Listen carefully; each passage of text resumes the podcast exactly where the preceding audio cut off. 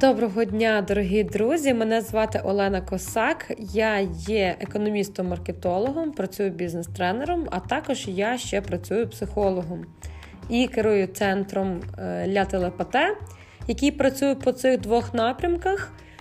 Надаємо людям якісні консультації, маємо їхні відгуки, які ви можете в нас прочитати.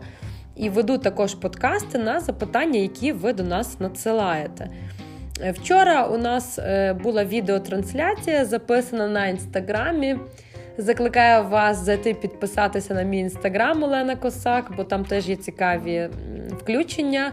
І послухати вчорашню нашу таку антистресову, антипанічну, бо говорили про панічні атаки, про наростання тривожності, таку відеопублікацію. І у цій відеопублікації я анонсувала, що сьогодні ми будемо записувати подкаст на дуже-дуже цікаву тему, а саме як маніпулюють нашою думкою. Ем, і, е, зокрема, хочу сказати, що ми підбираємо для вас цікаву літературу, е, бо ми не любимо лити воду, а любимо, коли все красиво і гарно і зрозуміло. І взагалі лити воду це тратити час інших людей. Тому переходимо зразу до суті запитання. Е, у який спосіб здійснюються людьми маніпуляції?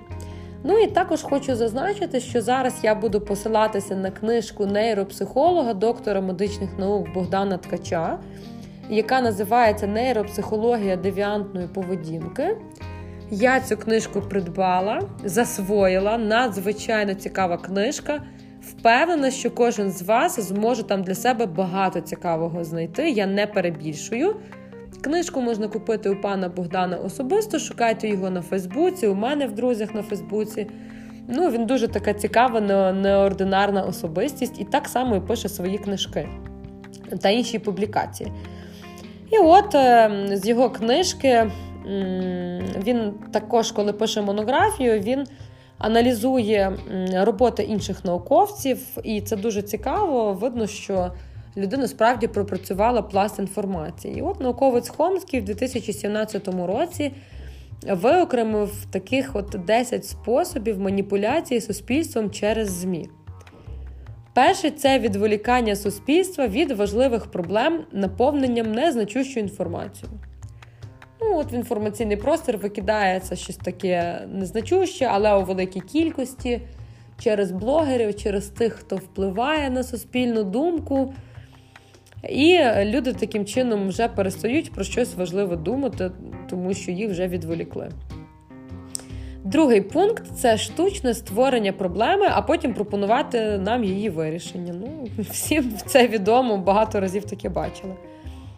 Третє поступове впровадження неприйнятних речей. Тобто, от ця приказка, знаєте, що жабу неможливо зварити зразу, тому що вона вискочить е, із кипятка. Та? Треба поступово нагрівати воду. Четверте відтермінування виконання непопулярних рішень.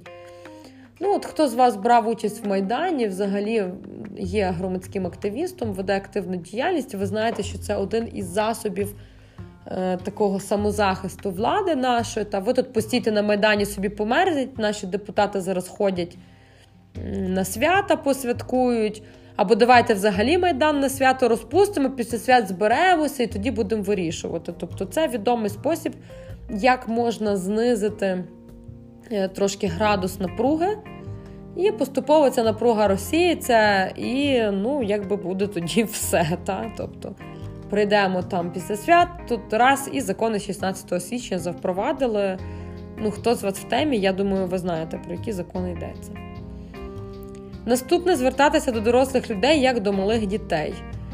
Ну, Взагалі, це от приниження, навіть не то, що приниження, поступове зниження твого соціального статусу, та, начебто ти не розумієш серйозних речей, ти дивишся з дитячої позиції, ти дивишся з позиції якогось там егоцентризму і так далі. І такими от пестливими словечками забирають у нас е, наш набутий соціальний статус. Ну і відповідно можна вже тоді таким чином, знецінивши нас, здійснювати над нами маніпуляцію. Наступний пункт. Акценти робити на емоції, а не на розмірковування. Ну, Це популярний прийом ораторства. Е, я також е, веду тренінги по ораторському мистецтву. По них є дуже гарні відгуки. До речі, приходьте. Е, один тренінг допомагає зразу почати виступати перед людьми. Дійсно, є один з таких прийомів. Якщо ми хочемо зразу зайти в особистий простір слухача, ми починаємо використовувати емоції. Ну, згадайте звернення президента, яке починається зразу з демонстрації дітей, які коло нього стоять. Президентів, бо це вже такий старий прийом, популярний у використанні. Наступний пункт це тримання людей у невігластві та культивування посередності. Ну, Давайте подумаємо над тим, як можна культивувати посередність. Та дуже просто, коли лідерами суспільної думки починають визначати, е, починають ставати не ті, хто справді якимось чином зробив щось корисне і тому йому дали право говорити, а тому, що він на хвилі якогось хайпу кудись там вилетів. На хвилі наверх, так, щось там він десь говорив, десь його помітили. Ну і звичайно, що ми можемо бачити, що рівень цієї людини недалекий, але якщо їй можна, та, то значить іншим також можна. Відповідно, таким чином е, зменшується от, е, цінність та інтелекту, освіти, художнього смаку, ну, інших речей. І культивується посередність. Е, до речі, не можу зараз пригадати. Є один такий е, фантастичний роман, може, це навіть оповідання фантастичне, швидше, таке коротке. І е, там культивувалося, до речі, справді те, що тут написано. Письменники-фантасти, вони своїм ля телепате в майбутнє дивляться, знаєте. І е, от, культивувалося все, що посереднє. Тобто середні оцінки в навчальних закладах, середній розмір там всього середній рівень прибутку, тому що вважалося, що конкуренція вона якби людей дуже сильно змушує стресувати. Ну і це стала така загальнопланетарна стратегія дій. І потім е, все людство було завойоване племенем собак з Північної Америки. До чого таке призводить? Культивування посередності. Наступний пункт вже восьмий спонукати громадян захоплюватися цією посередністю. Ну там він ніби виходить з попереднього. Дев'яте посилювати відчуття власної провини. Ну, почуття провини Брайан Трейсі також про це говорить. Це всесвітньо відомий бізнес-тренер, економіст. Він каже, що почуття провини це те, чого треба позбутися. І справді, коли нами хочуть заманіпулювати, чи це люди з близького оточення, чи це засоби масової інформації, вони починають нам нав'язувати почуття провини. І почуття провини воно настільки пронизує людину, що далі людина вже не може з ним нічого зробити. Вона починає його приймати як частину себе, ну і далі на цю людину можна вже залазити. А в психіатрії, до речі, є ще такий термін. Він називається ну, російською мовою це звучить як бред віни, а українською мовою це є маячня провини. Та? Тобто, коли людина вважає себе винуватою у всьому, що з нею сталося. Це при таких депресивних станах складних буває, довгих, затяжних, що вона на це заслужила, що це кара Божа, що нічого доброго з нею статись не могло, ну і так далі. Тобто це може навіть призвести от, постійне культивування почуття провини навіть до патології. І останній пункт знати про людей більше, ніж вони самі про себе знають. Ну, Таким чином Е, крадучи їхні персональні дані, користуючись ними, людьми більше маніпулюють. От давайте задумаємося, які з цих пунктів зараз е, такі є активні у використанні. Я думаю, що половину з цих пунктів ви зможете зразу побачити. Також хотілося б звернути увагу, далі в книжці про це йдеться. Ем, як власне брендінг роблять, та? тобто ем, допомагають різним брендам просуватися теж через оці от маніпуляції, через засоби масової інформації. Ну, от Якщо колись, наприклад, та, хотіли, щоб ми з вами, як споживачі, стали вірними якомусь бренду, та, відданими, почали його любити, то е, акцентували на його якості, так, на його унікальності на якихось особливих технологіях, які в ньому є. Ну, згадайте, як айфони на ринок виводили, так, що про них говорили. Але не тільки там, е, не не тільки це стосується айфонів, звичайно. що. Тобто намагалися е, надати брендам чогось такого, ну, якихось надрис, так? риси над. От, е, Тут в книжці кажуть, що їх навіть могли називати, що це ваш талісман на удачу, це якийсь ваш амулет, який вас захищає. Згадайте, наприклад, про автомобілі є певні торгові марки, до яких е, виникає така стійка асоціація. Це вже власне робота бренд-менеджерів. так? От, А сьогодні міняється трошки це все, і от е, написано, що зараз бренд-менеджер став фахівцем розроблення і підтримання всієї системи мислення, тобто всього нашого стилю життя ну, для цих людей, так, через яку вони ідентифікують себе, своє розуміння світу тощо. Тобто, от шукають активно цього свого клієнта і тоді вже спонукають його робити бажані дії. І тут можна все використовувати, починаючи від сексуальних мотивів, які так гарно заходять, і закінчуючи грою навіть на патріотичних почуттях громадян. Так, ну от в рекламі, наприклад, там можуть домінувати релігійні, культові відтінки, якісь у висловлюваннях. А ірраціональні речі взагалі подають нам в оболонці духовності такої, знаєте. От е, віщає там якийсь наступний гуру, е, може нести якусь там маячню, але ну, знаєте, під гарною картинкою. І оце все робиться для того, щоб в індивіда виникло прагнення належати до певного так званого брендового племені.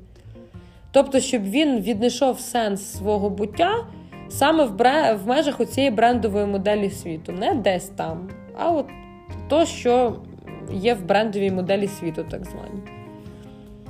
Ну і далі пише: згадайте себе, коли виникає цікавість і бажання придбати нову розрекламовану модель смартфона.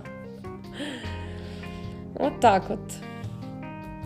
Е, Ну, також бренд-менеджери добре це знають, до речі. І хто з вас маркетолог, ви теж зараз зі мною погодитеся. Що прямі заклики люди розуміють, е, що вони йдуть від когось, та вони їх ідентифікують як чужі. І тому вони можуть їх легко відхилити якщо вони не співпадають з нашими моральними нормами. так? Тобто є моя думка, є іншої думки, людини думка, вони не співпадають, все, я її ідентифікував як чужий і її не приймаю. А от зашумлені повідомлення, та, якісь приховані, теж вони йдуть з інформаційного потоку. А інформаційним потоком сьогодні що є? Це може бути реклама, це може бути пісня, це може бути фільм, випуск новин, розповсюдження пліток, читання різноманітних таких джерел бульварних або як це науково-популярних, так? І воно обійде тоді ваш захист, я так, раціональний оцей. І ви можете його почати сприймати як заклик до дії спокійно. І в такій ситуації тоді вже індивід починає вважати чужі тези своїми власними.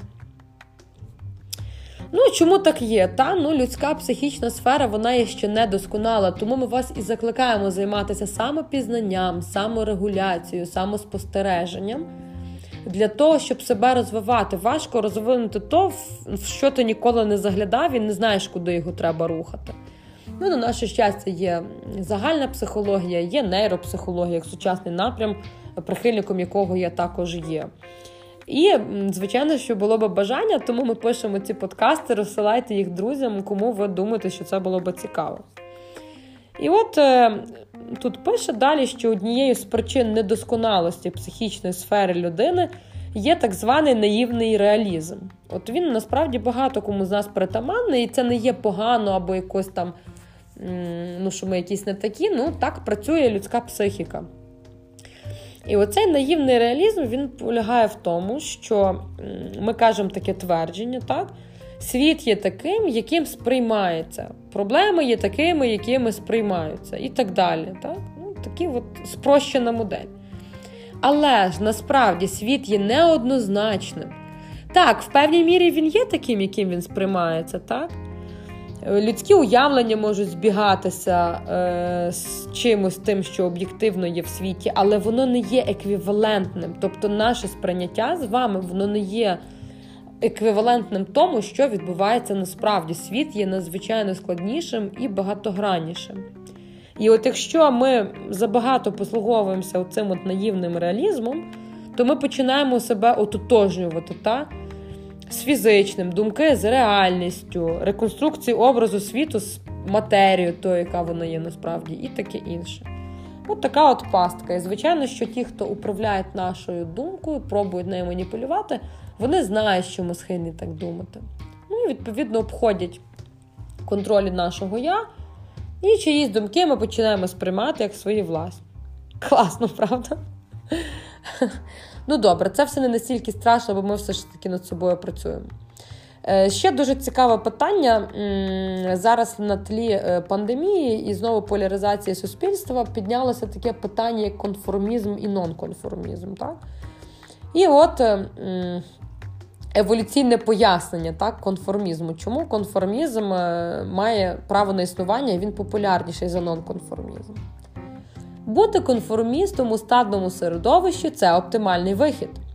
Щомиті кожне рішення організму тестується життям. Хто помиляється, той не виживає. Ну тобто я себе ідентифікую з якоюсь там соціальною групою, так і вона виживає, значить вона не помиляється. Проте, якщо середовище змінюється, а конформізм залишається, то весь вид або народ просто зникає через дезадаптивну поведінку. Тобто ми можемо почати таку дезадаптивну поведінку здійснювати, в один момент ми можемо зайти взагалі в глухий кут, і нас потім завоює плем'я собак з Північної Америки. Хоча зазвичай конформізм все ж вважається адаптивною поведінкою, а стадний інстинкт людей із совка не зовсім доречний в сучасних умовах. Ну так, було таке, нам потрібно вже совка цього позбутися, але важко. Важко він з нас сходить. Особистості з гнучким розумом швидко адаптувалися, а люди з ригідним розумом сучасні віяння часу сприймають вороже. І як зазначає Голдберг у 2009 році, це було оптимальною стратегією для успішного виживання є конфлікт між стереотипною і новою поведінкою. Друзі, якщо ваш нонконформіст у вас просинається, дайте йому можливість прокинутись. Тобто не будьте конформістами, не тримайтеся за шаблон, так роблять всі, і тому е, нібито ця поведінка хороша. Зовсім не факт, що так є. Ну і Чельдіні, наш улюблений, ем, в 2008 році ще виокремив шість способів впливу довколишніх, які автоматично змінюють думку та поведінку індивіда. Перше, це послідовність. Нас просять написати есе про щось: товар, особистість, думку. І від того, що ми це пишемо, ми починаємо це любити. Багато разів повторили, це сказали, послідовно все обґрунтували, і нам самим почало подобатися. Другий спосіб це взаємний обмін. Подарунки роблять, щоб попросити потім щось більше, користуючись вродженим прагненням до взаємообміну. Третє любов до дефіциту. Ми починаємо цінувати те, чого мало, або те, взагалі, що ми втратили. Четверте любов до авторитету. Людина у формі халаті з нагородами викликає довіру. П'яте симпатія. Поширюється інформація в умовах, де вам зручно і безпечно, тобто сімейний затишок, робота, клуб. Тобто там, де є люди, яким ми симпатизуємо. Ну, Можуть прийти нам щось тут продати, гарно прорекламувати, але ми будемо в безпечній для нас обстановці, можемо це сприйняти. І останнє шосте соціальна доказовість поведінки більшості, на яку рівняється індивід. Дотримання правил відбувається у 30% людей в умовах аномії, а в правових 70%. Ну і тут далі ще допис автора з власного життя знаємо, що на нашу поведінку впливає найбільше не все суспільство, а референтні групи. Зокрема, до віку 12 років впливають дорослі, у 13 років наші друзі, у зрілому віці колектив. Ось так ось, друзі мої. Тому е, багато сьогодні було інформації, треба її переосмислити, може кілька разів прослухати. А висновок напрошується один. Так, нами пробують маніпулювати всі, кому не лінь. І чим більше ми будемо прислухатися до себе, відшукувати свою власну ідентичність, працювати над критичністю нашого мислення, але не критичністю мислення когось, так, хто нам його завольовано подасть, а самому сідати розбиратися тим більше в нас шансів, що ми виживемо. І якби часом в людства з'явилася якась ідея рівнятися на посередність, ми на цю ідею не підпишемося. Тому я бажаю вам психічного здоров'я, щоб ви себе добре почували. Обов'язково підписуйтеся Олена Косак, шукайте мене в соцмережах. Нехай у нас всіх буде все добре. Па-па!